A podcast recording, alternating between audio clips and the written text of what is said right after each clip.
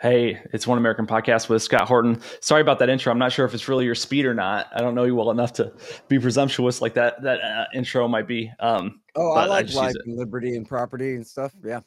Okay, cool. So, dude, I think we were on a podcast together with Reed and Liberty Lock Pod weeks ago when I was in Illinois. Dave Smith was on it. I can't remember what we were even talking about. Yeah, there was a whole crew of people on there. Yeah, I remember. Exactly. So I was lucky enough to make it into like the top 10. I don't know what color that medal is, but that's cool. So I've been following you on Twitter for some time, and I actually know very little about you other than the fact that a lot of people that I really like and respect you quite a bit. So I just thought it would be a fun conversation. Sure. Well, okay.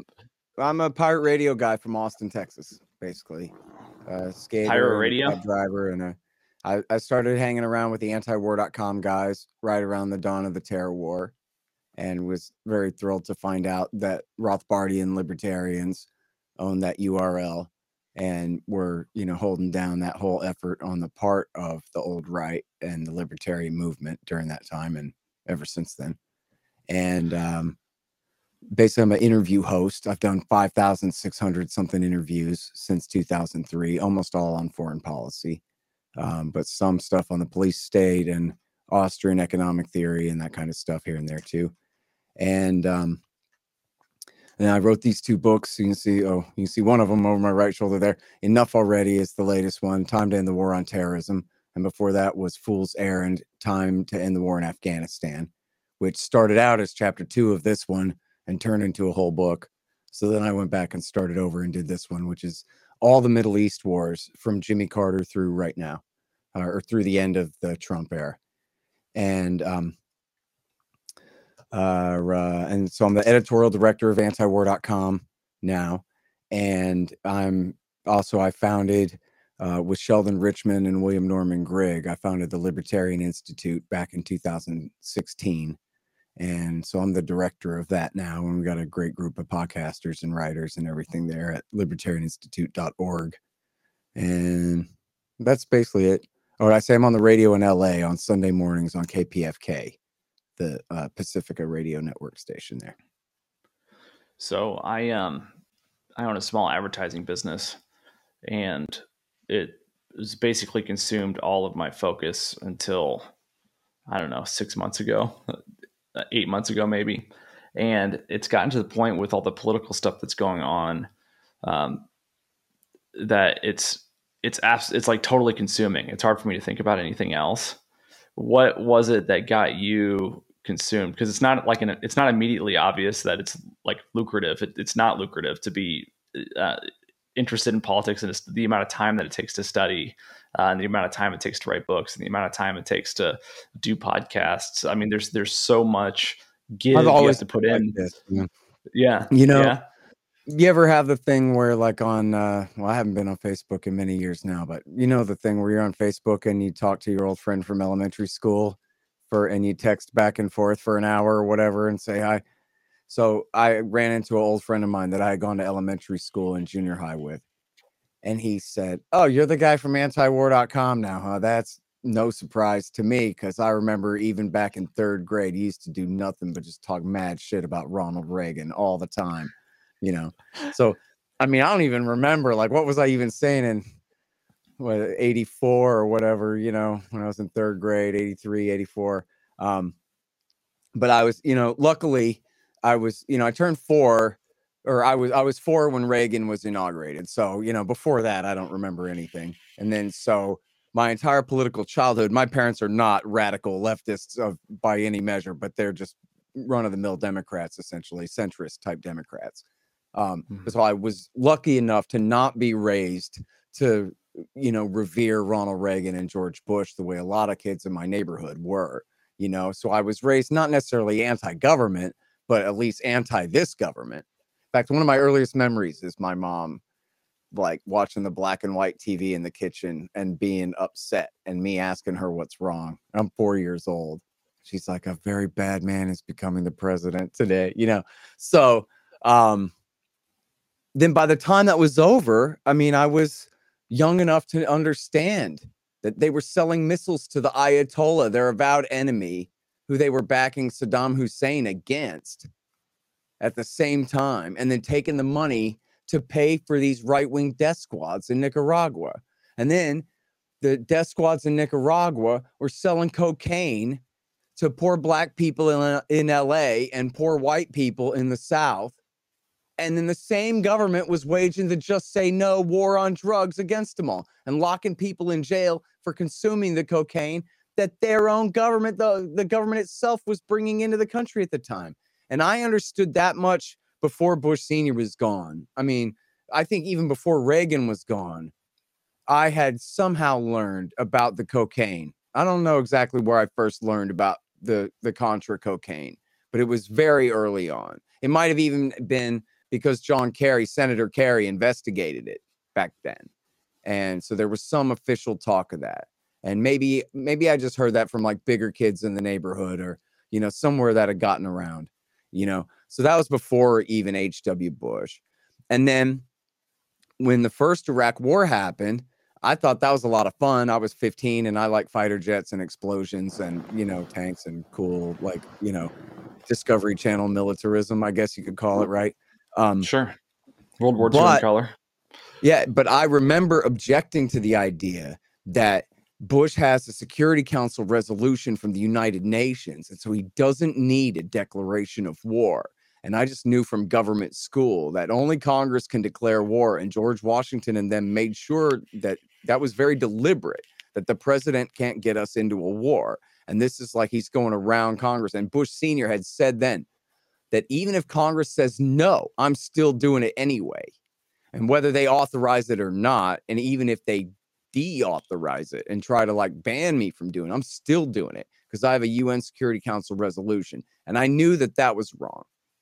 And then, you know, he talked about the New World Order all the time, which, you know, in conspiracy theory culture means one world government, not run out of the United States, but run at the expense of the United States, where eventually we lose our independence too, just like we've been doing to everybody else, taking theirs from them, that we'll lose ours too. And that's kind of the whole, you know, from people to the right of the Bushes, that was the conspiracy theory, you know, of the 90s. And then he only did one term and in came Bill Clinton.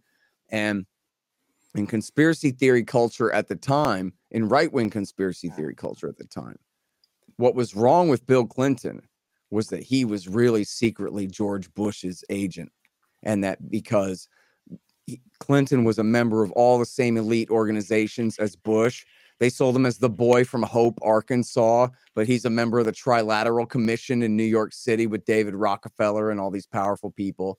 And that, you know, he was clearly an establishment guy. He was an insider who had, you know, very powerful connections. But then what the conspiracy kooks knew and were right about was that, and right-wingers, they weren't loyal to the Bushes, right? The Bushes are skull and bonesmen, blue bloods from back east. Right. They're not of us at all, at least in this era. This is before W. Bush. Right. And what they got right was that when Ronald Reagan was bringing in all that cocaine into the United States, it wasn't just coming into South L.A.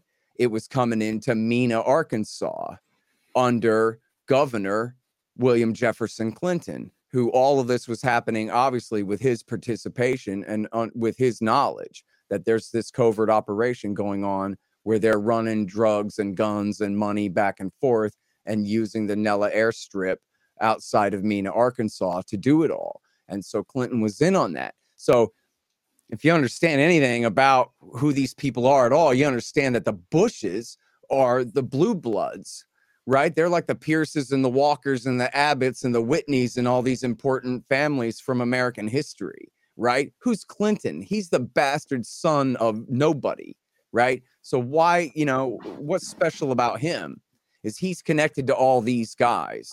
And in the Iran-Contra operation, it's not like he's running things.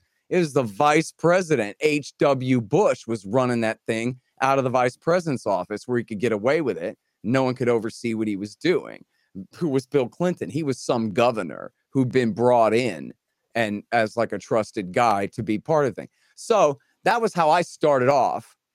my understanding of the Clinton administration when I was like 16, 17 years old or whatever, as a high school kid, as he was being inaugurated. And all my teachers were like, wow, a liberal is being elected. We're so impressed. And I'm like, oh, man, this guy is part of the power elite. It's all a big scam. You know, Bill Hicks he saw right through it right during that same time frame. And he had that great bit about how as soon as Bill Clinton bombed Baghdad, he goes, I knew Bill Clinton was one of the boys as soon as he bombed Baghdad over the alleged fake assassination attempt against George H.W. Bush in Kuwait, which was totally fake. Bill Clinton bombed Baghdad. And Bill Hicks goes, I get a feeling like what happens is when you become president, they take you back. You know how you have your big gala and your big party and everything. Then they take you back in this dark, smoky room with these 12 industrialists, capitalists, power mongers. And a screen comes down. There's a guy chomping on a big cigar. The screen comes down. And they show you footage of the Kennedy assassination from an angle you've never seen before. And then they say, you got any questions? Just what my agenda is. First, we bomb Baghdad. You got it. And so, I mean, I was just call that like my red pill right there. I grew up my entire childhood was the Republican power establishment in power. And then the first time the other party wins, the guy that wins is one of them. And this is widely known and even celebrated now that as soon as Clinton beat H.W. Bush, which isn't it funny that it was the third party candidate was Ross Perot, who helped run guns during Iran-Contra for the CIA from his businesses in Mexico, that he came in to be the spoiler to get the loyal Democrat in there. I mean, that was part of my, red pill and conspiracy lore at that time, too, was that whole thing was obviously a hoax. Bush Sr. was willing to lose to throw that election, essentially, because they needed a Democrat to get NAFTA passed. And this kind of thing. I don't know if that's all really true, but that was the way I looked at it at the time. So, and then they killed the Branch Davidians. I mean, right then, like 100 days in, this is the beginning of the Clinton government, was the siege at Waco. And, it wasn't, I mean, for the most part, it was the FBI, the ATF and the FBI that did that. But Bill Clinton gave the final order, and at the very end of his presidency, he admitted it finally, that he was the one who told Janet Reno to send the tanks on and to do the final assault that ended up killing 80 people, including 17 kids, and, gassing them and crushing them and burning them, machine gunning them to death. This horrible massacre. Like it was our foreign policy on this little plot of land in central Texas, of all things. It's just crazy. And if you don't know anything about that, check out the documentary Waco, The Rules of Engagement. That might have been before your time. That's a good introduction to that story, a sound one. But so then, I mean, that was it, man. Waco radicalized me and a lot of other people. And, I'm not sure now if I knew about Ruby Ridge before that or not. I think maybe I had heard a little bit about what was going on up there, but not too much. But I ended up learning a lot about it afterwards. And then, those actions by the FBI made a hell of a lot of radical right-wingers and a hell of a lot of libertarians out of regular people, And so I was already very predisposed to that kind of thing. And so then in Austin, there was a really, thorough, well-established community access TV. And so Alex Jones was on there, but so were a lot of libertarians and militia guys and end times. There's one guy on there always talking about Mikhail Gorbachev was Satan and was going to take us over. But there are a lot of militia guys, a lot of conspiracy theorist guys, and a lot of good libertarians on there. Terry Liberty Parker and a lot of other great libertarians were on there. So that was a big exposure to things. And then, of course, Harry Brown ran for president in 1996. Which was huge. And then I barely took note of Ron Paul during that same campaign season. That was when he ran for Congress again. And I heard him on the radio one time for a little bit, but it wasn't a very good or important interview or whatever. I didn't get much out of it. He's just some guy running for Congress. I don't know who he is. But then he won. And then I saw him on C-SPAN. in 1997. And it was probably right around May 97. I think it was like the spring of 97. So like I got my, I was 10 years ahead of everybody who got red pilled on Ron Paul's Giuliani moment, where he fought Giuliani over the causes of the motivation for the attackers of September 11th there.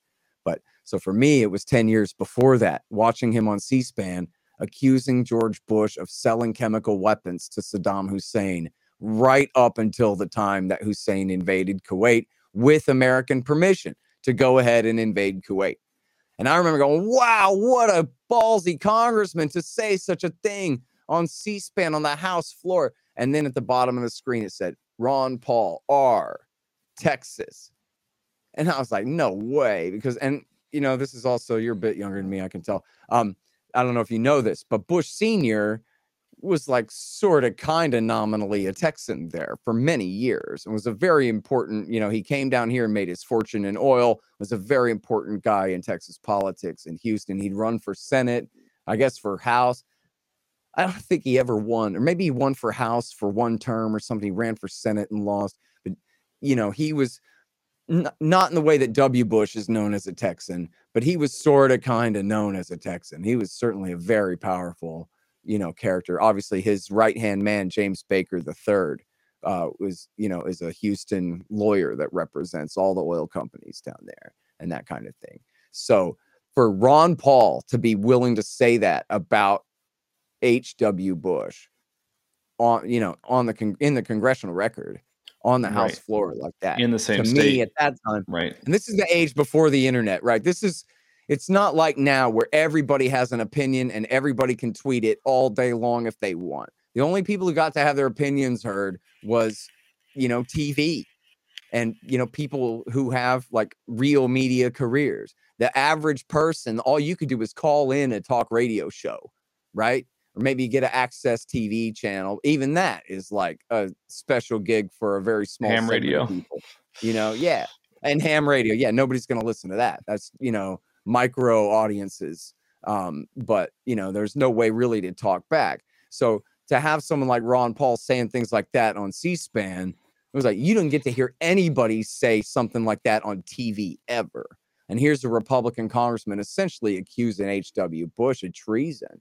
Or I guess the way I took it at the time was that he was saying he was still selling them chemical weapons after the start of Desert Shield and the buildup before the war and our invasion. But I think I must have understood that wrong. Now that I think back on it, I think I misunderstood it then. And he was just saying he was still selling them chemical weapons up until the time that Iraq invaded Kuwait, which is still bad enough, right? I think I misunderstood that and gave Ron even more credit. They're like, wow, he was selling them weapons even leading up, right up to the war itself, even during the buildup against him. Holy crap, you know? So anyway, but that's how I found Ron Paul. And then so Harry Brown and Ron Paul are two of the greats. I mean, you look at them both, of the all-time greatest libertarians in American history. And they're both men of class and character. You know, both of them, you know, wonderfully happily married types with no scandals.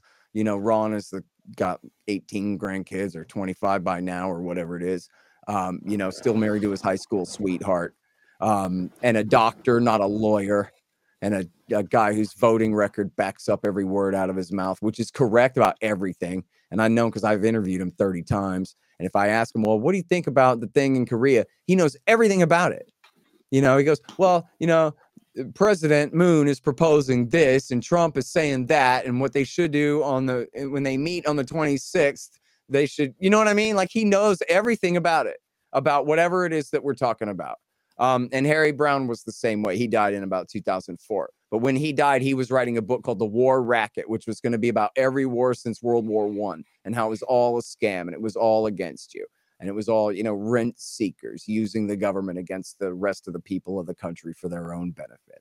And both of them, you know, great champions of peace in the era of the terror war and speakers of the truth. And to me, that's what is, you know, especially in the mold of Ron Paul. And that's what is important about libertarianism, is because we're not beholden to power or partisanship in any way. I mean, even if you're part of the Libertarian Party, still, it's not like there's any power at stake. There's no power there. You know what I mean? It's a vehicle for, you know, trying to radicalize people and educate people, and in some cases win on, you know, local elections and statewide elections or whatever. But you're not going to win the U.S. Senate on a libertarian ticket. They'll find a way to prevent that no matter what.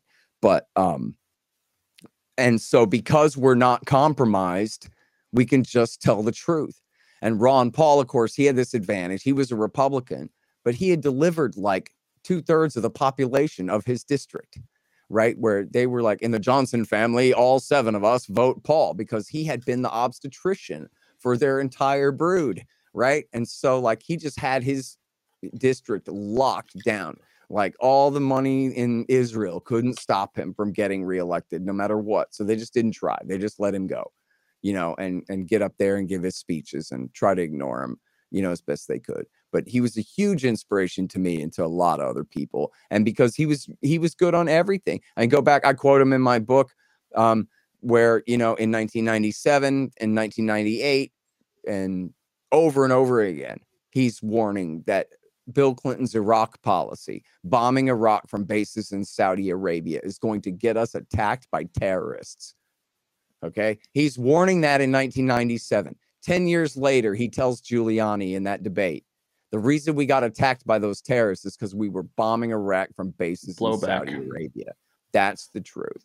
And then Giuliani said, how dare you take that back? And Ron goes, no, it's called blowback. The CIA coined the phrase. It means consequences of CIA policies, man. You know, this is what happens. If you think you can go around the world killing people and never suffer consequences from that, you act at our own peril. You're acting blindly in a way that's going to get our country in trouble. And, you know, you think about that moment changed Ron Paul from this little old congressman that nobody even knew who he was to all of a sudden he's a global superstar, and more importantly, an American one. And millions of people, especially, I mean, look, not that many leftists. I mean, there were some leftists who were impressed enough and liberals who were impressed enough to follow Ron. It was almost entirely libertarians and conservatives and right-wingers who went for his message. I mean, a lot of college kids liked him too, because he was earnest. It was kind of like the Bernie phenomena, ironically, given that they're pretty much opposites. But also like AM talk radio too. You know what I mean? Like moms and pops and churches full of Christians and you know, conservative American patriotic Republican types, people who just a few minutes ago were George W. Bush supporters. And then they rallied to Ron Paul because essentially he fed them the most bitter pill of all, which was that September 11th was essentially America's fault. It was Bill Clinton's fault for bombing Iraq from bases in Saudi Arabia for 8 years, you know, and H.W. Bush before him, that's what had brought that on. Nobody wants to hear that. Your mom and dad don't want to hear that. And Ron Paul was like, look, mom and dad, that's the truth. You understand me? That's what happened. And it's important that we understand that that's what's going on so we can stop doing the kinds of things that put us in danger. And people said, you know what? Holy shit. I can't believe I just saw a politician treat me with respect enough to just tell me the truth about what the hell is really going on around here. And you can tell when Giuliani denounced him, Giuliani didn't even know what the hell he was talking about. Yeah. Giuliani said, that's one of the craziest things I've ever heard. And I've heard a lot of crazy explanations for 9/11. And as you know, there are a lot of crazy explanations for 9/11. But it was blowback from America bombing Iraq from bases in Saudi Arabia. To Giuliani, that was the wildest thing he ever heard. Except that if you knew anything about it at all, you knew that Osama bin Laden had been saying since 1996, we're at war with you because you're bombing Iraq from bases in Saudi Arabia. Right. Well, it's like the hostage situation and over again. It's just like the hostage situation from a couple of weeks ago here in Texas, where the FBI is like, you know, we still don't know the motive. And the dude is literally screaming the motive while he's holding people hostage. It's like, all you have to do is watch the tapes of these radicals saying why they're pissed off. They tell you why they're pissed off. I mean, even the Columbine kids had a fucking manifesto. You know, as evil as that was, what the Columbine kids did, they had their reasons. Just read the fucking manifesto. And then, so then that's the last part to the answer to your question is, once September 11th happened and these guys went on the biggest bullshitting spree in world history, then, and everyone lined up, I gotta serve my country by supporting the war. I'm going to send my boy to join the army. Like, we didn't already have a standing army capable of going to Eastern Afghanistan. We need to, everybody needs to send their son to join the army now. Everybody needs to call talk radio to say, I just am concerned that George Bush isn't blowing up enough people fast enough. And I decided, you know what? I'm signing up on the other side of that. And frankly, knowing that antiwar.com was there, and I remember checking and reading, and Justin Raimondo, because I didn't really even have the internet at that time. And I had read antiwar.com before, but I wasn't like a full-on Raimondo junkie yet, you know? But I remember tuning in and checking antiwar.com, and it was good. You know, they were still anti-war. They weren't saying, oh, now everything's changed, and so now we're stupid. You know, they didn't do that. They stayed good from the very beginning. And they're running Ron Paul articles on their site. And I'm like, yeah, this is my crew. And then, like I was mentioned, I was a conspiracy nut, like along the lines of the one world government stuff, which I should have been over that after the Kosovo War. I mean, that's bullshit. To give myself a little bit of credit, I was pretty smart for a kook. And my conclusions about the idea that they were really building a world federal government were based on some real things. Like, for example, when the Clinton people were expanding NATO, they were saying, and this turned out not to be reality after Kosovo and after especially W. Bush came in with Dick Cheney and their policy. But in the 90s, they were saying, listen, we're going to bring Russia into NATO. And I thought, see, that's the skull and bones Hegelian dialectic there, right? You go thesis, antithesis, synthesis. Now we join together and now we go to war against Islamic South Asia. In fact, Vladimir Zhirinovsky, the Russian nationalist, was saying that that's the plan. We're going to do this together and all of this stuff. And the Americans were saying that too. So there was reason for me to think that that's what the New World Order meant, was that we were going to essentially bring Russia into NATO, and then we would have the one world white army of the North that would rule against Islamic South Asia and China and whoever, you know, was next, you know, and that turned out not to happen. And I should have known, once Bill Clinton bombed Serbia to break off Kosovo over Yeltsin's dead body, and there was nothing he could do about it, that, and he had to go around the United Nations and just use NATO to do it because the Russians would have vetoed it on the UN Security Council. I should have known then that, well, so much for world order. You know what I mean? You had to do Kosovo, but you just cost yourself Russia. So, but it took me too long to get that through my thick skull. But once the terror war started and I started reading Justin Raimondo at antiwar.com, then I knew that this guy knows a lot of things that I don't know. And he knows all about this sect, these weirdos, these neo-conservatives, and that that's not Carol Quigley's old Anglo-American establishment. It's something else. Frankly, it's the Israeli-American establishment is what it is. And these were the guys who lied us into war in Iraq, was the vanguard of the Israel lobby in America. And it was just an entirely different story. It didn't have a damn thing to do with building up the United Nations to be a world government. It just wasn't about that. And once I finally figured that out, you know, that really helped because, you know, I really learned a lot of history from being when I was a kook, because the kooks a lot of times, especially like some of the more advanced kooks, if you read their bibliographies, they got some really good books you ought to read, man. Going back, the real history of the 20th century is something else. You know, it really is. It's not necessarily whatever QAnon says it is or whatever, but There's a lot there. There's a lot of revisionism that really tells a different story than the way we learn it in school. You know, so I learned a lot from that, and that was really what got me so into this. But then I quit being a kook right at the time that the most important chapter in all of this took place, which was the dawn of the war on terrorism. So then I wasn't, following the loons off on a diverted path. Oh, Rumsfeld shot a missile at the Pentagon while he was sitting in it, and all this stupid crap.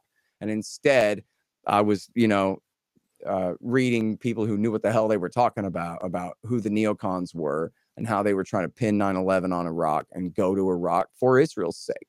And then the rest is history from there, right? Because from Iraq, the war spreads into then Libya and then Syria and all throughout North Africa and down into Yemen and all the rest. And it all, essentially spawns from the terror war there. So, my only regret, pardon my ignorance, but what benefit was it to Israel that we were in Iraq? Ha! Yeah, exactly. I mean, these guys, that's the whole thing. I mean, they're as absolutely as idiotic as they are nefarious here. I mean, if you go back, and I write all about this in Enough Already, but all you got to do is pull up A Clean Break, a new strategy for securing the realm. And this is the thinking of David Wormser and Richard Perle, some of the most influential neocons in Dick Cheney's orbit, and who really came up. This is the backbone of the thinking behind the plan. And it goes like this, and this sounds really crazy and stupid because it is. What we're going to do is we get rid of Saddam Hussein. They really wanted to do a coup. They weren't proposing invasion then. They wanted to do a coup. And the idea was, we'll get rid of Saddam, and then Jordan will be dominant in Iraq. Because... Jordan Peterson? Ha, yeah, exactly. He's very persuasive to some people, apparently. I like it. But no, the king of Jordan, King Hussein, will be dominant.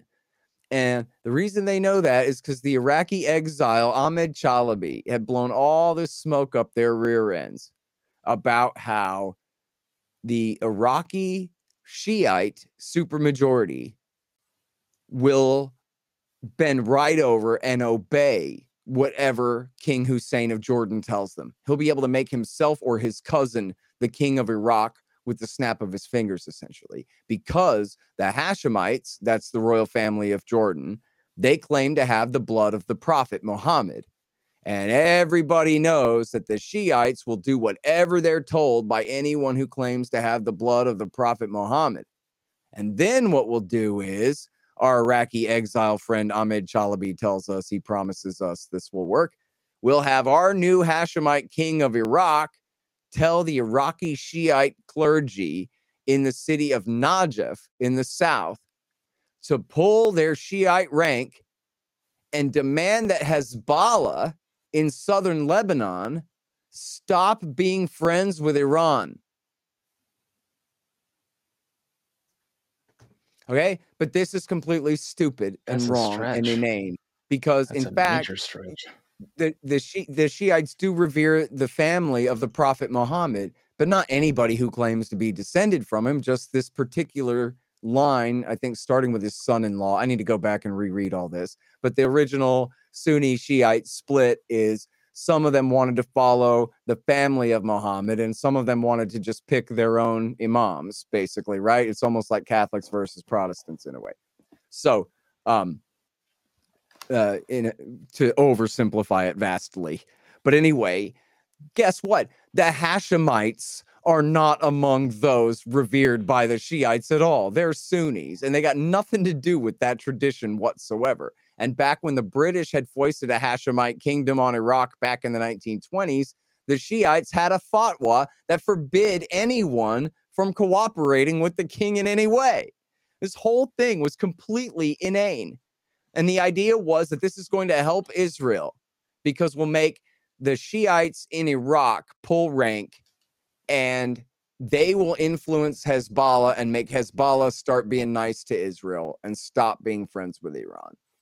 And then, of course, that's not what happened at all. And once they did the war and invaded and put the Shiite supermajority in power, of course, they're allied with Iran and backed by Iran, which is part of the reason that after Bush won the war for them with the cost of about 1 million people killed in that civil war, but he won the war for that Shiite supermajority. And then they said, great, now beat it.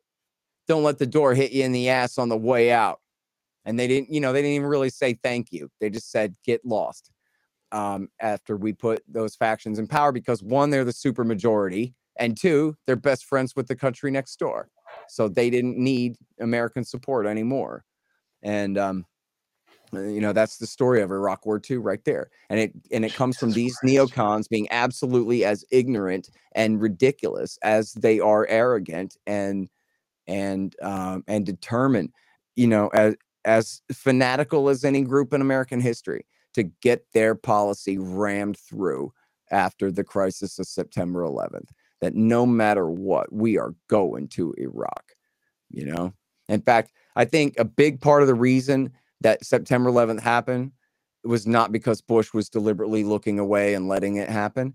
It was because every time anyone brought up bin Laden, the neocons would say, no, forget bin Laden in Afghanistan. It's all about Saddam Hussein in Iraq. Saddam's behind al-Qaeda anyway. It's all about Saddam. What's al-Qaeda going to do? Set off a truck bomb somewhere or something? We don't have to worry about that. All eyes on Baghdad.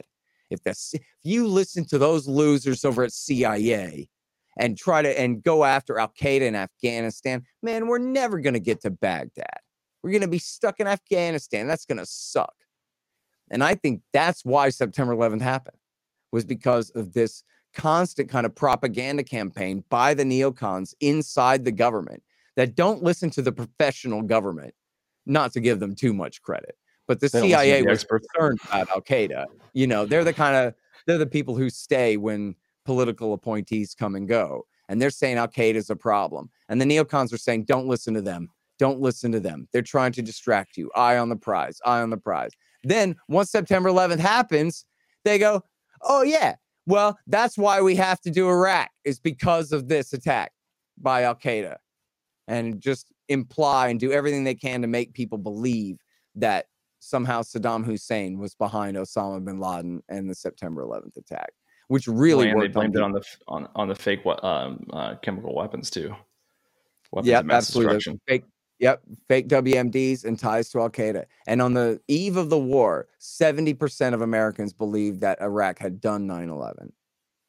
And which is hilarious, because if you think about it, that's a year and a half after 9/11. So any idiot, even if you just like lock him in a room alone without any information or a newspaper or a pencil or anything, ought to just simply be able to think, well, wait a minute. If Saddam did 9/11, why didn't we start carpet bombing Iraq a year and a half ago when we started carpet bombing Afghanistan? Why are we waiting a year and a half? Why are we begging the French and the Russians and the Chinese to vote permission on the UN Security Council to start the war? You remember you only need a UN Security Council to start a war, not to remember Freedom Fries. You know, yeah. Freedom Fries, man. Remember that with the French? Oh yeah. Oh, Freedom Fries. Yeah. You know, there's a cool story actually with that. Was the guy who did that, Walter Jones, was a congressman from North Carolina, and he ended up becoming a great Ron Paul type figure. He was a Catholic.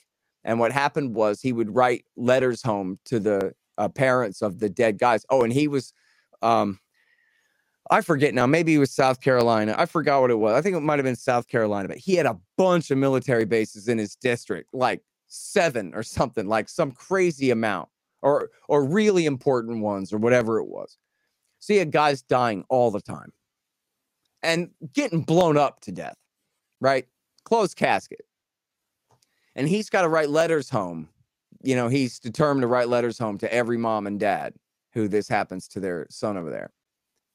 And at one point, he told the story. At one point, he just got down on his knees and begged for forgiveness. And then that was it. And he became a Ron Paul guy after that. Wow. He was like, so, what have I done that I took speaking part of the CIA, you know? Have you had a chance to watch the Oliver Stone documentary on JFK that just came out? Yeah, I did watch that. What do you think of that? What did you think? You know, I'm not as well versed in this stuff as you are. I've just really taken an interest. I'm really torn about it. I mean, I'll try to go quick. Quite a bit. I mean, I never became a JFK conspiracy guy when I was a kid, because I just assumed that the CIA and the military did it because they didn't like his ass, and that was good enough. And I knew also that there's a stack of books this high I got to read, and then I'm still not going to know because they go, there's just too much all over the place. So I didn't ever really want to solve that one that badly, because I didn't really care because he was a bad guy anyway.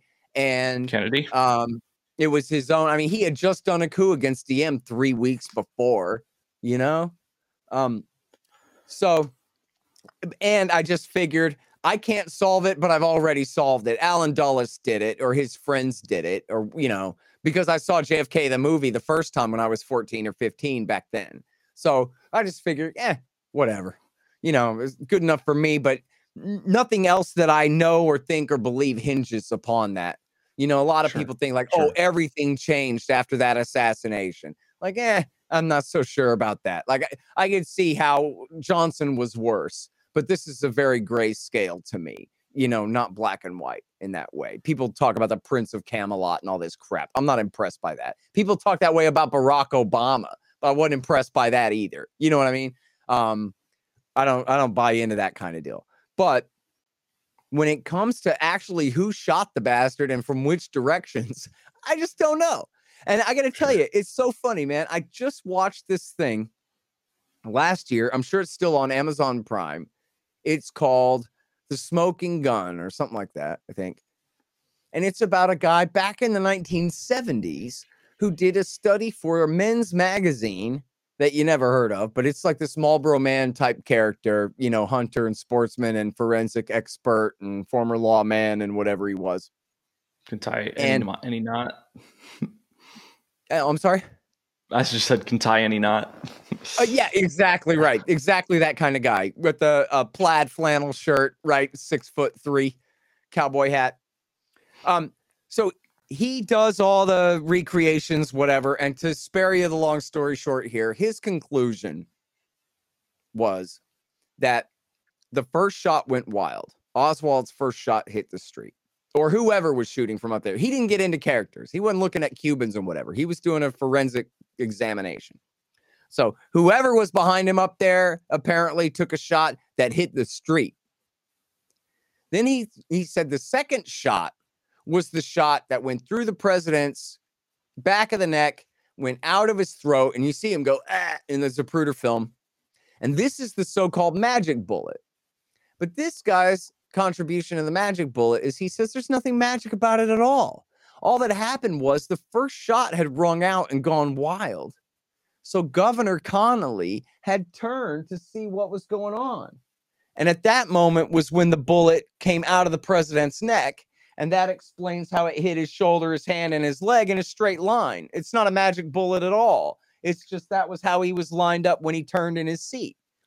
Okay, I don't know, but all right. So that's shot two. Then he says the shot three that killed the president did not come from up there. And you can tell from the video. It makes no sense that it did because he says this is the exit wound here, blasting out this way. And the trajectory type thing don't match. So he takes the notes. Now, this is based off of the notes of the autopsy. And he notices, he says, well, that's funny. It says here that the entrance wound is 6.5 millimeters. But the Full Metal Jacket bullet, that's the so-called magic bullet, well, it's only 6 millimeters. Wait, I screwed that up the other way. The hole in his head is 6. The Full Metal Jacket bullet was 6.5 millimeters. So in other words, it's too big for the entry wound. So he goes, well, what the hell is that? That's weird, right? I don't know, huh? So he takes, you know how they do with the sticks and the string and whatever, and he lines up the trajectory, and he takes the string and he walks it back and he walks it back and he walks it back, and guess where it lands? Not up there in the sixth floor depository and not over there in the grassy knoll. It goes to the back seat of the Secret Service follow car. You think the Secret Service whacked him? So this was what he put together. The first shot rings wild, hits the street. Second shot hits the president in the back of the throat or back of the neck, exits the throat, hits the governor, etc. At this point, the Secret Service agent in the back seat of the follow car picks up his M16 from the floor of the car. And then at that point, the driver either hits the brake or the gas or something, presumably. He loses his balance and he fucking accidentally shoots the president in the back of the head and kills him.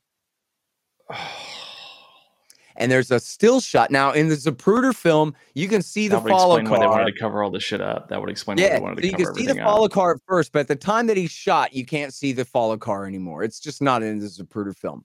But there is a still picture where you can see the guy in the backseat of the follow car and you can see an M16 in the air. And Jesus. Then that bullet fits. And then also, it's not a Full Metal Jacket bullet. It's a hollow point, or I don't know exactly, fragmentation round. And that would explain the giant exit wound. And so then that would explain a whole cover-up of the autopsy and a clamp down of everything without a coup, without the CIA and the Cubans and any of that stuff. But we got to hush this up. We're not going to hang our own guy out to dry for this accident kind of thing. And so they let the guy get away with it and let everybody, you know, risk nuclear war with the Soviets over it and everything else instead of taking responsibility. But then here comes the new Oswald, the new Oliver Stone, and Oliver Stone says, "No, man, this so the shot one was hit actually him in the back of the head."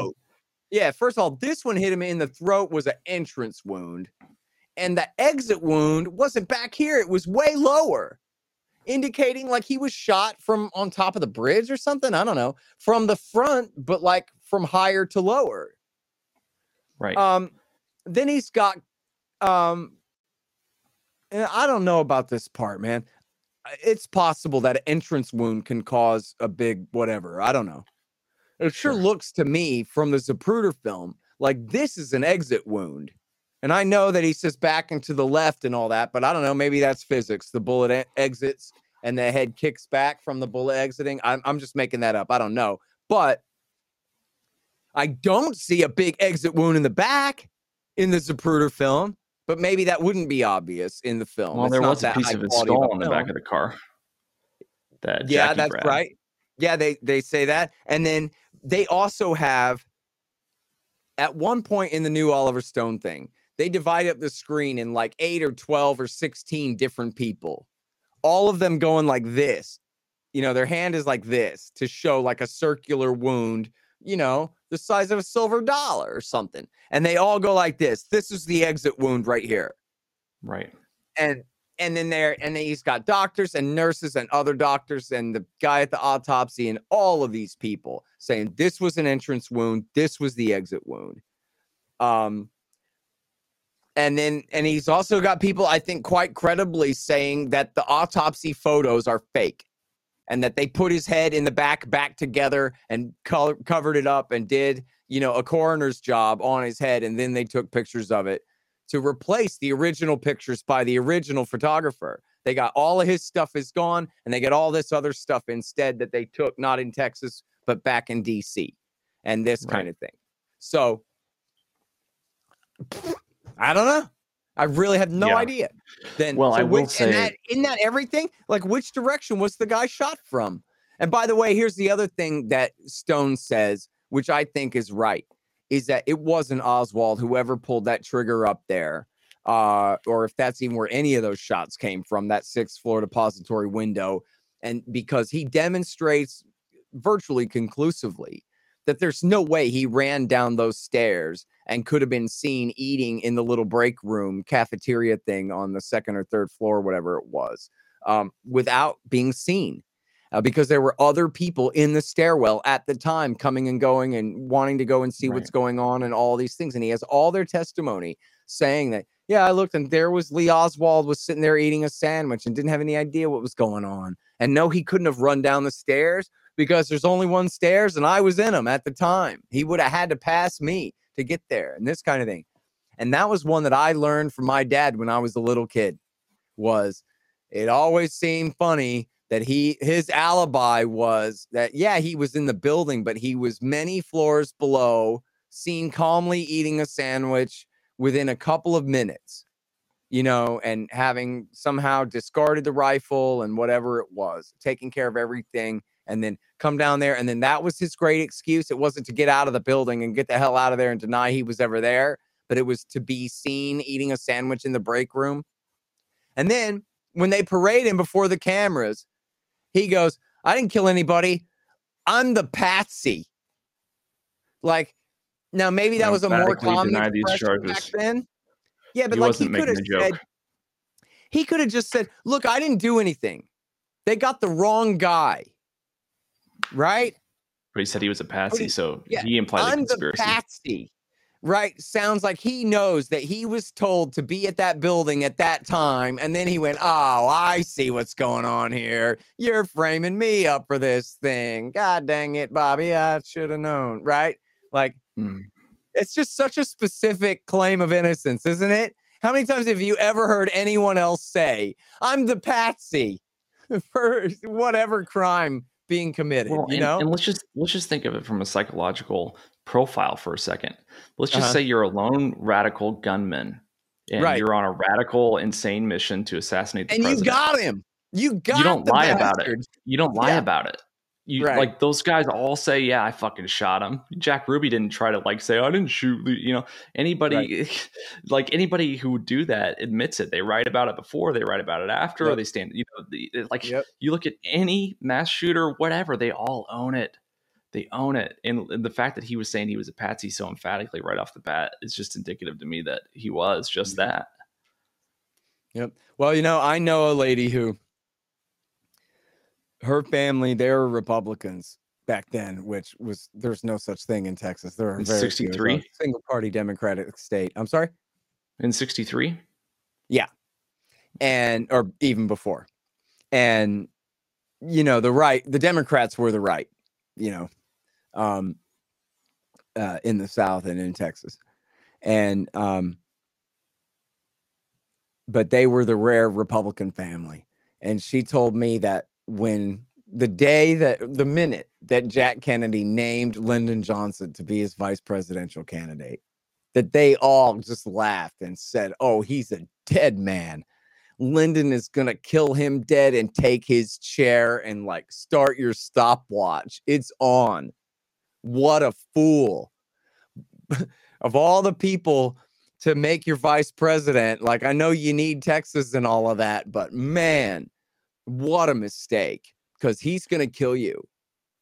What was so menacing about LBJ before the Kennedy presidency? I'm sorry, what was the first part of that?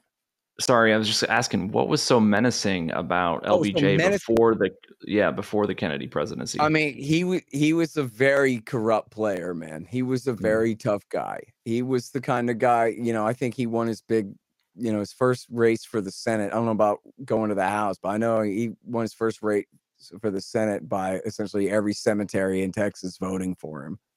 And he was known as a hard drinking, late night whore and mean old son of a bitch, man. He was something else. You know, of course, you can kind of pick up on that. Just listening to his phone conversations, you can pick up on that, the personality sort of dude. I mean, they talk about him. This is a late night show, right? They talk about him, how should I say, molesting young ladies right there in front of his wife, in front of everybody. Just like doing whatever he wanted. You know, like, yeah, he was a, yeah. So, you know, I don't know who all he had murdered before Jack Kennedy, but I just know like this family, they just immediately predicted that this is what's going to happen. So I don't know if he was directly in on it or not. One thing I like about Oliver Stone's take on this is that it's the right wing cowboy establishment, the military industrial complex, not the bankers and the oil men from back east, but it's, you know, what he calls the beast. It's the new right. And that they're the ones who did the shooting here. And then I forget exactly how he does this in Nixon. I think, well, anyway, have you ever seen the Oliver Stone movie, Nixon? It's really great. It's got Hannibal Lecter plays Nixon. Anthony Hopkins? Yeah, Anthony Hopkins plays him. It's so good. That one. I saw the interview one. The Nixon Frost one is what I saw.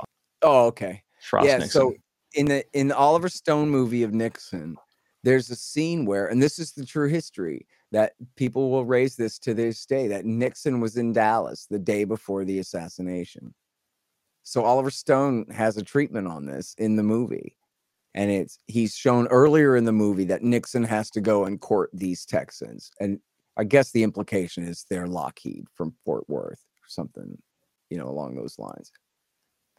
And then here they summon him, essentially. And he comes, and the guy is played by J.R. Ewing of Dallas. You know, the astronaut from I Dream of Jeannie is what's his name? Major Nelson. You know the guy. But I know exactly who you're talking about. But yeah, so when he's playing a mean old Texan, he can do that character very well, right? He's playing a very powerful J.R. Ewing type character, right? And he's just reading the law. He's just telling Nixon, here are your marching orders, and here's what you're going to do. And Nixon is like, whoa, I'm the president of the United States. You can't talk to me quite like that, you know? And he's like poking his finger in his chest. You're the president of the United States because I say you are. And I can unpresident the United States your ass anytime I want and all that kind of thing. Oh, that's later. No, that's later. The first time he goes and meets him is the day before Kennedy's shot. And he goes and they have this long talk and whatever. And then he leaves town the next day, Kennedy's shot. And then so Nixon is all paranoid as hell because he can see that essentially they've compromised him, that they brought him close enough. These are the guys who killed him. But they brought him close enough that he can't say anything about it now because what the hell was he doing in Dallas the day before? And this kind of thing. So now essentially he's been caught up in it. And Oliver Stone is not the source for this. This goes back, I don't know to who originally claimed this, but essentially the idea was that whenever Nixon talked about the whole Bay of Pigs thing, that meant the assassination of Jack Kennedy. That, you know, that was the whole Bay of Pigs thing was, you know, from beginning to end here, this whole thing with the right-wing Cubans working for the CIA and the mob and the way that all blew back in their face and that these were the guys. And the general conspiracy is that the intelligence community was so pissed off that Kennedy didn't allow for the use of American troops in Cuba during Bay of Pigs that they whacked him. I think that was the big start. I mean, he fired Allen Dulles over that. And that was obviously the start of the huge acrimony between him and them, which it was really their fault. I mean, they completely screwed that up completely. And I think they did it on purpose. I think they wanted to force Kennedy's hand, and he just had integrity on that particular issue. Well, I think it was both. I think it was supposed to work well, but they still were going to force him to provide air support. But it was such a disaster. There was nothing to support. In fact, I got a great book here. I forgot. I'm trying to remember the guy, Howard. There's a couple of great books on the Bay of Pigs, but Howard, I interviewed the guy about it too. It's just a great book. He just shows how the plan kept getting changed and changed and changed and changed. But the people who wrote the original plan weren't there to say, whoa, you can't change it that much. Right. It just got like passed down this chain to where by the time they're doing it, there's just no way this is going to happen. And they moved the landing zone from here to there and every other thing, you know. And you're right that they were trying to they were counting on Jack Kennedy to order air support. And he was like, no, you're trying to roll me into this. I'm not going to do that, you know? So I don't know that you could say that they killed him for that, but I guess the idea is that the motive was that he really, especially after the Cuban Missile Crisis, really wanted to end the Cold War and that he meant to do so in his second term and that he was going to refuse to escalate any further in Vietnam. Now, I don't really know if that's true, but I will tell you that my friend Mike Swanson, in his book, The War State, he doesn't get into who shot him at all. But he has done the best job of convincing me that, you know, when people say that Jack Kennedy, when he gave the American University speech, that he really meant that this was, you know, signaled a real change in his policy. And he was going to go to Moscow and make a deal and somehow end the Cold War and all this stuff. And that was what they would not tolerate. Now, I don't know if I really buy that. It could be more narrow than that. Like, not necessarily end the whole Cold War, but maybe he was just more reluctant to go to Vietnam. And they were more determined to get rid of that military equipment, man, in the name of the Vietnam War.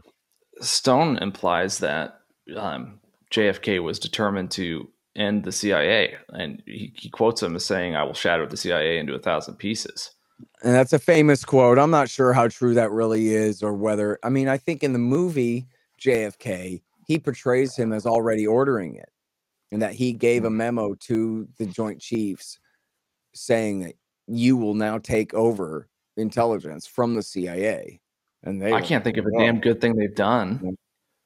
Yeah, I mean, I don't know if that's really true, man. You think about it, if somebody had assassinated Barack Obama, they would have come up with all this mythology about how great he was and all the great things he was about to do if only they hadn't stopped him. And it must be Sure. why they did what they did is because of the greatness of all the things that he would have, could have, should have done if only he'd had the chance or whatever.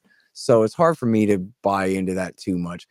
I know that there are people like, Noam Chomsky, who's much older and lived through all that time, who says that's total BS, that JFK was nothing but Barack Obama, who was nothing but Hillary Clinton. There was nothing special about this guy. There was nothing peaceful about him. Now, you could say that maybe Chomsky was just such an ideologue, he couldn't see the shades of gray where they did exist. You know it's what I mean? It's probably both. Certainly, Jack Kennedy started out as Hillary Clinton, a center-left, very center-left Democrat. And, he's explicitly anti-communist, though, which is something you don't see from the left very often today. Well, I mean, nowadays, communism doesn't exist anymore, really, as a thing, so it's not much of a thing, but... That's true. That's true. Not in the same sense, but the Marxism definitely exists. Oh yeah, but I just mean there's no Soviet empire to accuse people of being loyal to it and that kind of thing. It's the funniest thing, dude. I watched Cannonball Run and Cannonball Run 2, and there's this funny scene where have you ever seen those? You're too young. No, man. What are those? It's Dean Martin.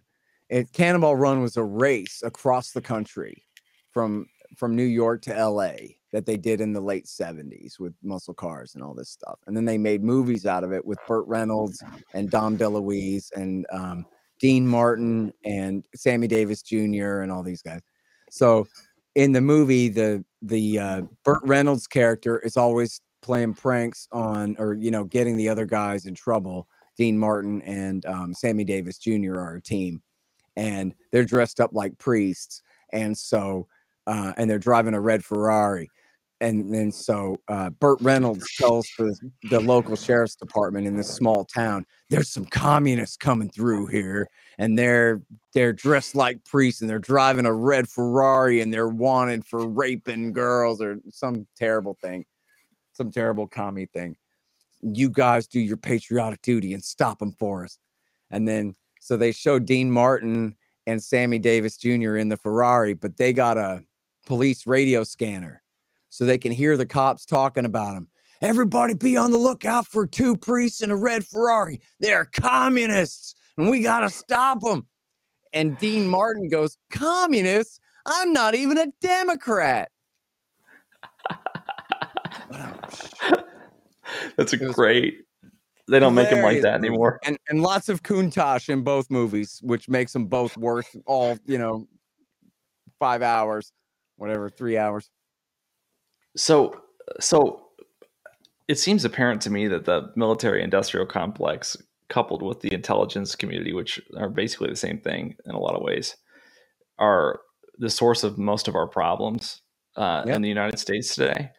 What the fuck are we supposed to do about it? Yeah, good question. I mean, look, ultimately, as Ron Paul said, even in the Soviet Union, the people get the government that they demand. And if people won't go along with it anymore, then it won't be gone along with. And you can see where people's opinion does have an effect. For example, when Obama wanted to bomb Syria over the fake chemical attack in 2013, the American people were just against it. I mean, the entire American right was against it, led by Breitbart and then Therefore Talk Radio and everything. They were just completely against it. And, there are liberals who are willing to go along if it's Obama's war, but they didn't really want to do it. Their heart wasn't really in it. They'd still got a little bit of that legacy of the Vietnam era new left in them that doesn't really like to fight, I know we'd already been at war for 15 years. And we'd already been at war, at that point for 10 years. And Obama backed down. I mean, Obama said, look, we're going to continue to do CIA covert action in there, but we're not going to go to war. We're not even going to do what we did in Libya, in Syria. We're just, and he was afraid that he would end up really with al-Qaeda ruling Damascus in a way that in Libya, the al-Qaeda guys were part of the war, but they didn't end up really just or even the guys who did take over weren't quite as bin Ladenite as they had been previously. So it wasn't nearly as bad as what happened in Syria. But you look at the rise of the caliphate with Baghdadi and all that, he was really afraid that would happen in Damascus, that they'd lose the whole country. So, what I don't understand is what purpose the CIA and the FBI serve, because they serve themselves. They serve themselves. I mean, that's it. Right. But like, we don't need them. They passed the Patriot Act, which is like a total violation of all U.S. citizen rights, and they still didn't fucking prevent the Boston bombing. No, it's like, not. I mean, they were busy. In fact, the Boston FBI was busy entrapping some idiot into a fake plot while all that was unfolding right under their nose. You know, what do you think of, speaking of fake plots, what do you think about January 6th in hindsight? Well, you know, I've interviewed Darren Beatty about it a couple of times. Me too. I think that I think he makes a pretty good case. There's severe reason to believe that there were a lot of informants inside the thing. Now, I tend to try to go with the Occam's razor, simplest thing first. The simplest thing first is not that the FBI told them to do that as much as just FBI informants did a thing. And now they got to cover that up, because whenever the FBI compromises a guy, they also are compromised by that guy, right? In fact, this is one of the theories about JFK, is that the mob killed him for business reasons, but they did so knowing that they were so close to the CIA and the plots to kill Castro at the time that the CIA and the FBI would have to cover it up for them and let them get away with it, rather than reveal all that they had been doing together, you know, because they were had compromised the feds right back, who had compromised them. So, you know, that's like the simplest explanation. I mean, I have to tell you, I am not of the belief that the CIA and the FBI got to be behind every dang thing that happens. Sure. And I think that when you see the guys in the who is Ray Epps, when you see those videos and you read those articles and you look at these guys, I don't think there's any question that they were working together, that they had very specific goals. Your job is to do this, and your job is to do this, and at this time, and all these things. It's speculation. You can't see it happen, but it's, to me, virtually certain that these 6 or 7 men knew each other and knew exactly what they were doing when they were doing it. And all of that.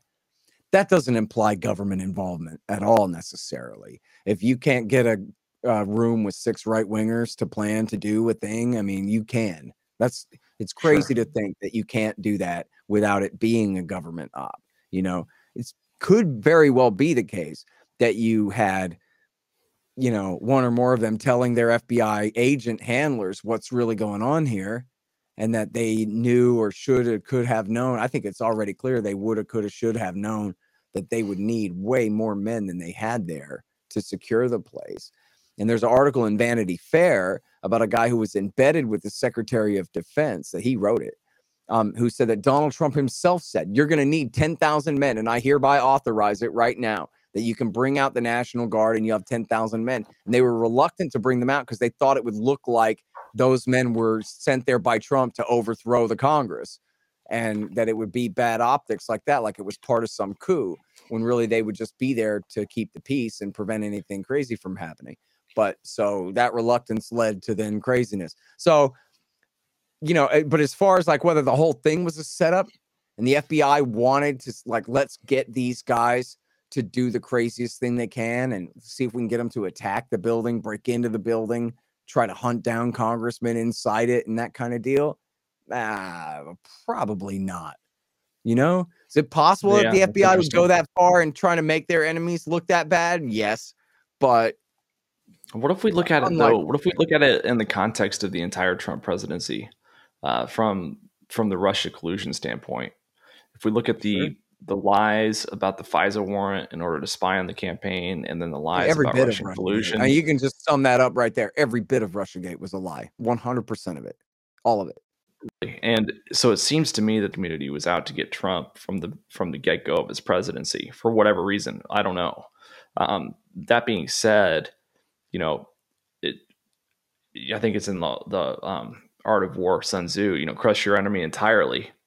And it stands to reason that you know, they couldn't literally assassinate Trump because that would have been mayhem. But they basically did everything that they could do up to the point of assassinating him in terms of just like attacking from every front, shattering his reputation as much as possible. And so that would be my explanation for why the FBI would have had incentive or motive to catalyze what happened on January 6th is that it was such a blow to his reputation and the reputation of his supporters that that happened, that it was basically an assassination without, you know, with only Ashley Babbitt dying.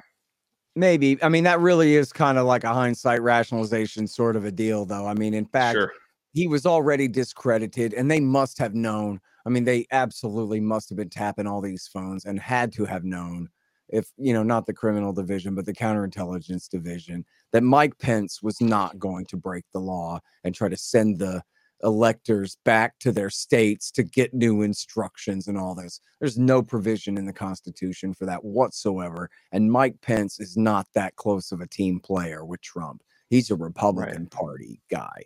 And they even asked him, he said he called Dan Quayle, who is also from Indiana. And so, what do you think, Dan? And Dan Quayle said, dude, what are you going to do? You count the votes. There's nothing in there that says you have the authority to decide which votes to count. There's nothing in there that says you have the right to send votes back to the states because you don't like them. The Electoral College voted. You're there to perform a ceremony. That's it. The election's over, and which is true. So, but, you know, I mean, it is true, too, that Trump and his people, the closest loyalists to him, they were doing everything they could up until like halfway through that day to try. That's why Trump said everybody marched to the Capitol. I don't think he wanted them to go inside. His idea of fight, fight, fight means stand outside and chant. That's the American way. You know, I'm sure that's what he meant when he said that. But the idea was to pressure Pence into going along with this ridiculous plan to try to keep him in power, which is just insane. And the fact that the Electoral College had already voted, you know, when Jack Kennedy stole the election from Richard Nixon in 1960, Nixon wanted to cry about it and fight about it. And Ike Eisenhower told him, no, you're not going to do that. It'll be bad for the country to do that. He stole it from you fair and square, dick. Cry. Go home and cry. Yeah, that's it. And in this case, I don't know if they stole it from him or not. I kind of think not. All the Republican narratives about how stolen it was to me seem preposterous and very thin, to say the least. I mean, the way they really rigged it was by all the Democratic governors locking the economy down for a year. You know, that was how they rigged it. That was the color-coded revolution in it all, right? Was and unleashing the street protests and then refusing to contain them at all when they turn into riots and that kind of thing. I mean, that's the part where they really undermine him. I don't think so much the ballot stuffing, but it is true, though, that Trump was insisting that his people figure out a way to do this. In fact, I don't know if you saw this, but he just put out a thing recently saying that Trump, you know, slamming Pence. Pence denies that he had the authority to overturn the election. Yes, he did. It actually ends with the phrase, he could have overturned the election, !! You know, and damn him for not overturning the election. That's the words of Donald Trump's press release from yesterday, I think, or 2 days ago. And the thing is about it, like, man, you know, ain't nobody hates Hillary Clinton more than me. I got the trophy. I beat all of y'all at that years ago. I mean, that's, again, you know, like all of this, none of this is partisan whatsoever. You know, I've never been a Trump guy, but I sure did enjoy watching him defeat everybody he defeated to get that job. If I had to choose, I would rather side with him than them bastards. But I think it's just true that he's just a narcissist, that he has got a mental handicap in that he can just never say, okay. He just can't. He just can't bring himself to say it. And, you know, you almost have to have a problem in order to have the audacity to run.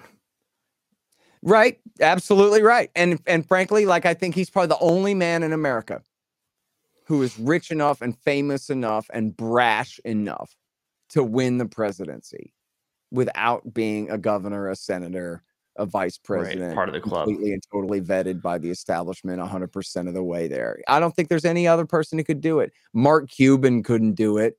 Elon Musk couldn't do it. Musk isn't even a natural-born citizen. Yeah, well, there you go. But, I mean, even if he was, he might be rich, but he ain't tall and he ain't famous. Not like Trump. I mean, Trump is essentially what they call like a megastar, right? When you're Michael Jackson famous and you out, even, you know, Elizabeth Taylor doesn't compare to you because you're that goddamn famous. I mean, that's how famous he is. He's like been a feature in rap music for 30 years. Sure. He's famous for different reasons every decade. Yeah, he's a brand. His name is Trump, for God's sake. Like the winning card in the deck. You know, the guy's and here's how I knew he was going to win. Was as soon as I read that The Apprentice was on for 14 seasons. I was like, oh, well, there you go. He's going to win. That's it. That's absolutely unstoppable. Man, which I had totally already said that even Jeb would beat Hillary. Hillary couldn't beat anybody. But there was just no question that Trump was going to win the primary and win the election. 14 seasons? Are you kidding me? You can't beat that. Nobody could beat that. You know? How many seasons was The Cosby Show? Probably pretty close. You know, and frankly, I bet Bill Cosby could have been a senator if he wanted to have been, you know? Yeah, before the scandal, for sure. For sure. Do you think Hillary's going to run in 24? Nah, she's washed. That's just bullshit. Clickbait. She's too old. Yeah, she's too old. Who's it going to be? Well, I mean, that's what's hilarious, right? Is the Democratic Party knows that they're stuck with Kamala Harris and there's nothing they can do. It's either going to be Biden or Harris. And I think Biden, man, is he pushing his luck. He might run. But he also, I think that I'd give it like a 60-40 shot that his wife is going to talk him out of it and tell him, Joe, you did great. You stopped Trump. You saved the country. But now it's time to go back and pass the baton. In fact, he could quit a little bit early and let Kamala Harris get a running start like Yeltsin did for Putin back in 2000, you know, let her sit in the chair a few months before the election. But the Democrats are stuck with her because she's a black woman. And for them to overthrow her in favor of anyone else of a different identity it wouldn't work. But like she's got the intersectionality, you know, huh? But she's terrible in the polls. I know. She always has been. Well, but that's the thing. So, but what are they going to do? They just can't throw her overboard. They just can't. The Democratic Party leadership, think about the position that they're in right now. They're going to throw her overboard and then nominate who? Like a white man from some governor from somewhere or something. I don't even know who they would nominate. You know, Gavin Newsom is handsome, but everyone hates his freaking guts. He almost got recalled. He's the most totalitarian, third most totalitarian governor in America. And it was just he's too young. Yep. They can't run her. She's too young. So they're screwed, man. The Democratic Party has an extremely weak hand. Even if it's Biden running and he's the incumbent, he's either going to be in the midst of a massive inflationary bubble or a massive depression from the popping of one. Either way, he's going to be completely screwed on the economy. Do you think Trump's going to be able to take it on the right? He's older than he is right now, you know? You think it's going to be Trump on the right? I think it's going to be Trump because I don't think anybody could beat him on the right. Well, I'll tell you this. I think he's made a mistake trashing DeSantis. He should have said, DeSantis, you know you're my boy, but you got to wait 4 more years. Instead, he's been trashing DeSantis in a way where DeSantis is going to feel like, well, what am I going to do? I might as well run against him now. Why wait? But I think they'll be fighting over the same voters, and Trump will be telling all his people that this guy is a rat bastard traitor, probably works for the Chinese communists or God knows what he's going to do to smear DeSantis. He's going to attack him mercilessly. So, and I think that'll stick. It'll work. I mean, Trump succeeds in that when he, you know, little Marco is stuck to this day. You know, right. But so, sweat, not exactly a poker face. Yeah, and I don't think not anybody exactly else a poker face. Trump. Yeah, I don't think anybody else could stand between Trump and the nomination. I tell you what, I've got a lot of problems with Trump. I got the same problems with Trump that you mentioned earlier. But the amount of joy to my own fault that I felt and feel at how triggered he makes everyone I really hate Right. Makes it very difficult for me not to vote for him. I voted for him both cycles last time, and I don't know if I'm going to vote for him in the primary or not. It depends on who runs against him. But it would be very difficult for me not to vote for him. Yeah, I could never vote for him. But I'll tell you what, I mean, I do think that in a very important sense that he's a hero for stopping Jeb Bush and Hillary Clinton in 1 year. You know, it was kind of unfortunate that he was the one who had to fill the place instead of them, because he was really a horrible president. As you said, you know, he had a full court press against him from his own government the whole time. That's an excuse, though. Decisions that he made, a lot of really, really horrible decisions. But I never would have thought that a Republican president would have written everybody a check. Yeah, well, I mean, the thing is, I mean, he was a liberal Democrat his whole life. Yeah, he's not really a conservative. He doesn't even know what that means. He never called himself populist.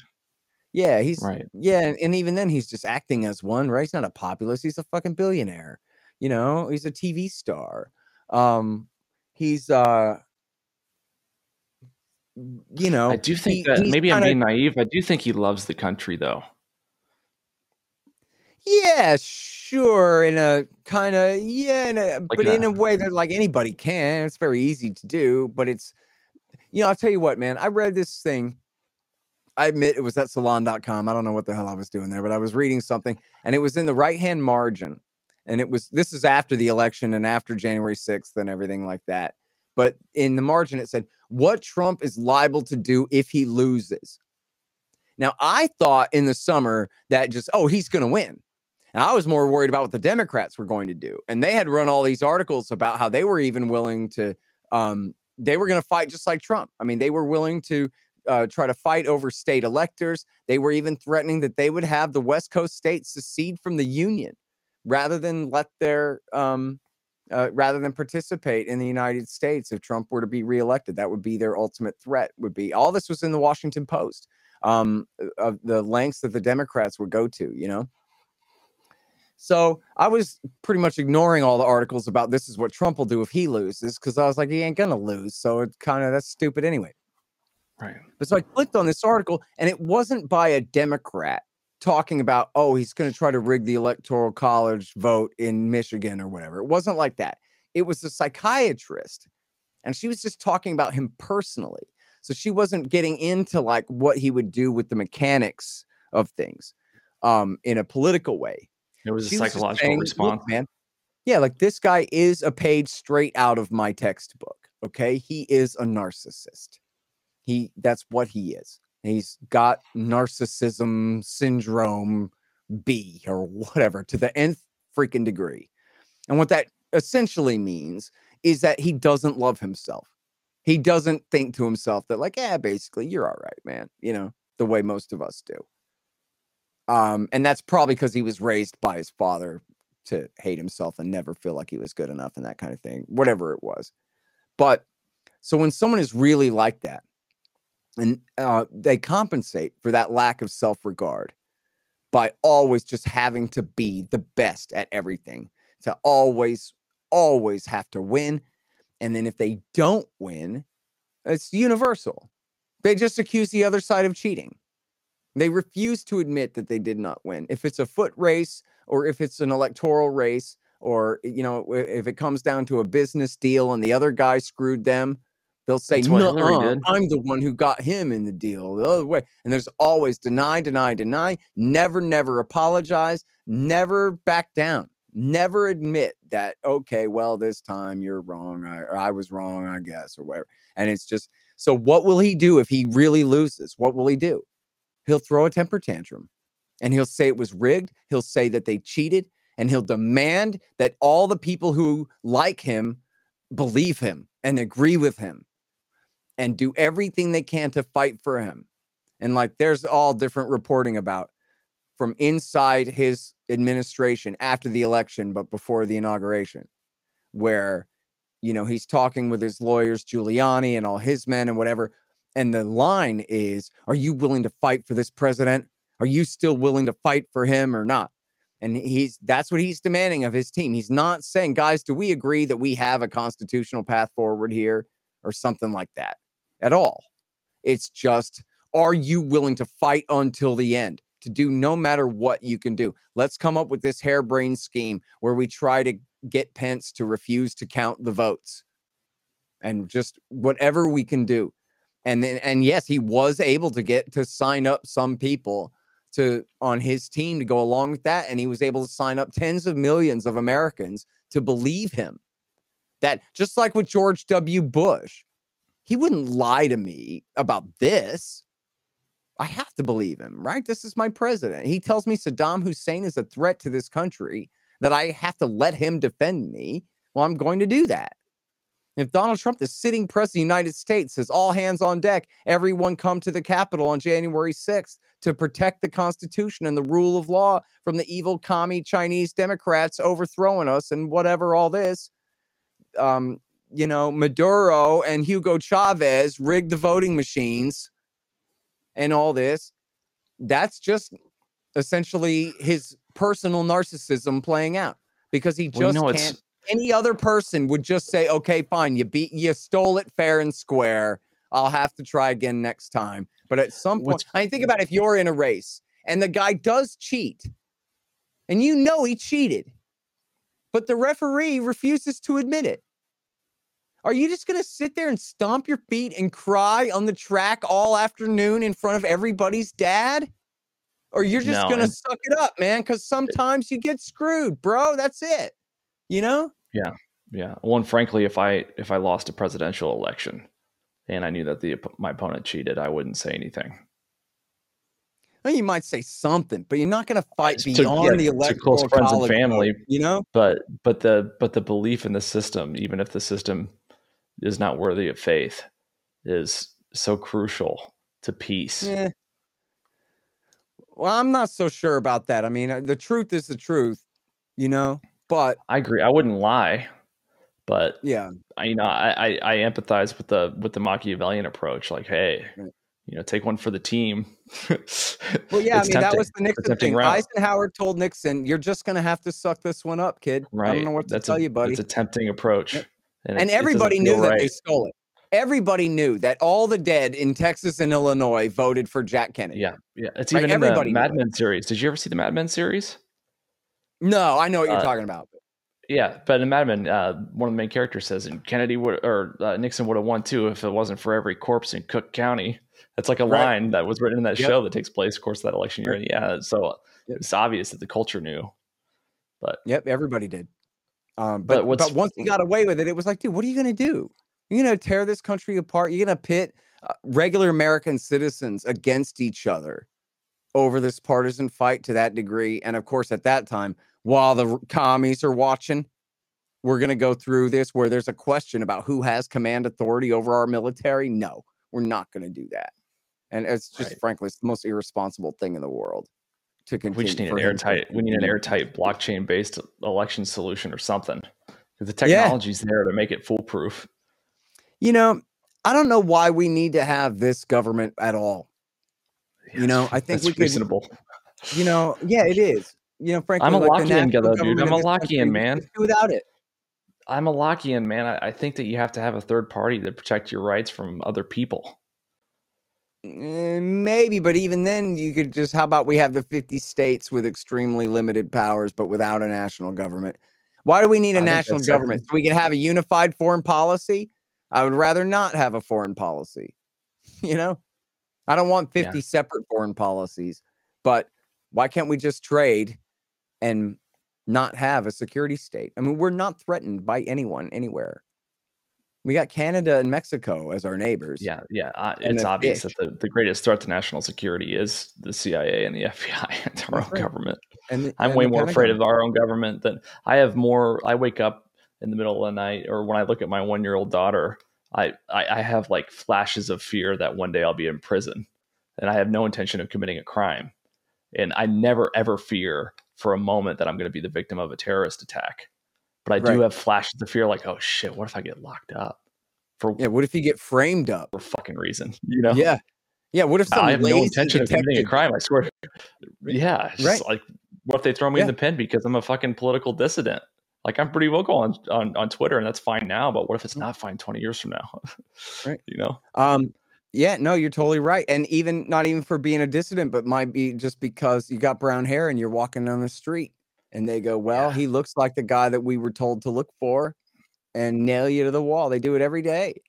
Yeah. It's something that I didn't think about, that like people really have to worry that their security force will wrongfully pin something on them. You ever see, like, on court TV how different a criminal trial is on that kind of still surveillance type camera compared to when they show you a TV drama or a movie?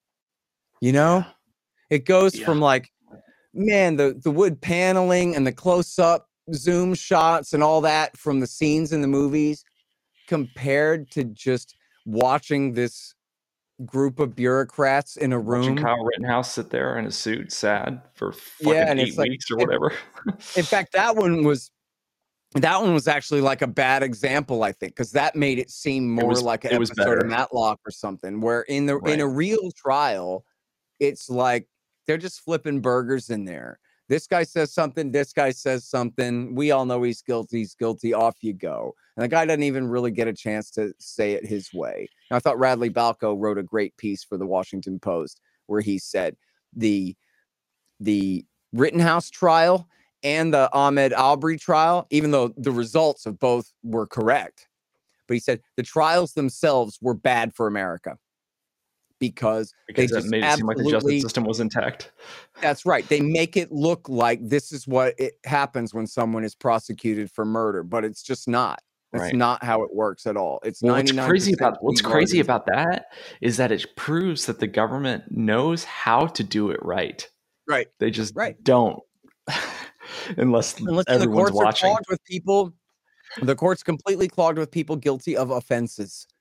And so they have no time to prosecute crimes. So instead, the way that they prosecute crimes is they go, look, we're going to charge you with 75 things unless you plead guilty to 5 of them. And then it's like, how am I going to go in front of a jury? It should be illegal to plead guilty to a crime you didn't commit. That should not even be legal. Yep. Then they just bury you under the prison for that. I mean, you think about it, how about like accountability for prosecutors who knowingly prosecute people who didn't do it, or at least... how about bonuses for public defenders who win, to actually give them an incentive to fucking win? If you win, you get $5,000. If there was accountability for prosecutors who prosecuted innocent people, then they would just destroy the process. They would destroy the process for proving your innocence after trial.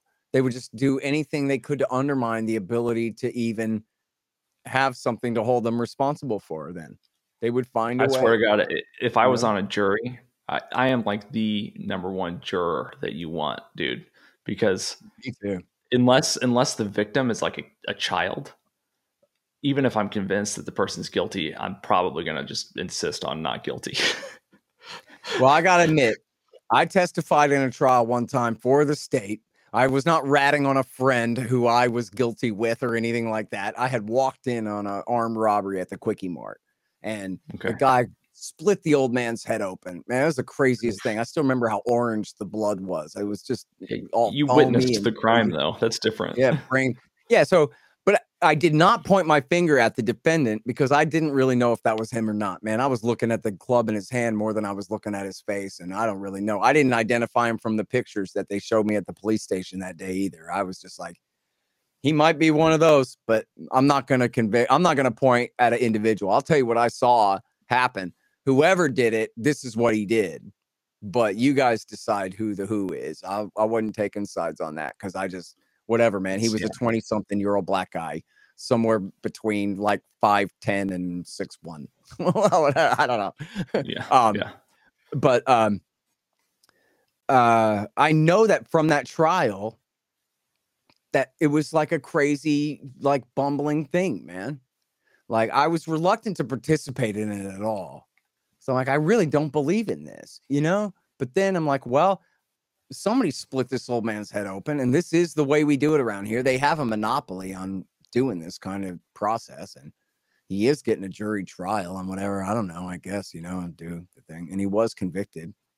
But, it's for a real crime. I mean, he brutally attacked an old man just to rob him. You know what I mean? There was no... mitigating circumstance whatsoever in the thing. It's just a premeditated criminal act of violent aggression towards a helpless person too. Was the old man okay?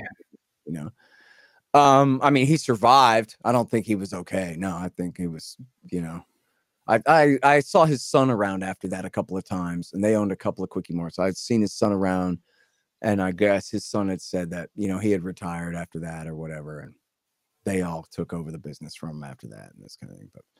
But, well, dude, I really, really enjoyed this conversation. I'm so glad we finally got to hang out. I know, I appreciate you hopping on. Yeah, I would feel bad for you. But before we get off the call, where can people find you? All right. I'm the director of the Libertarian Institute. That's libertarianinstitute.org. And I'm the editorial director of antiwar.com, which everybody should read every day. And I wrote the books Enough Already, Time to End the War on Terrorism, and Fool's Errand, Time to End the War in Afghanistan. And you can get the audiobooks of those. Audiobook of Enough Already just came out. So you can get that. Did you read it? Now. I'm at scotthorton.org. I got a bunch of interviews for you there. And that's about it. Oh, I'm on the radio on Sunday mornings in Los Angeles on KPFK 90.7 FM. Did you read the audiobooks? Yes. Very cool. All right, man. Well, I'm going to end the stream, and thanks so much for coming on. I appreciate it. Thank you very much for having me.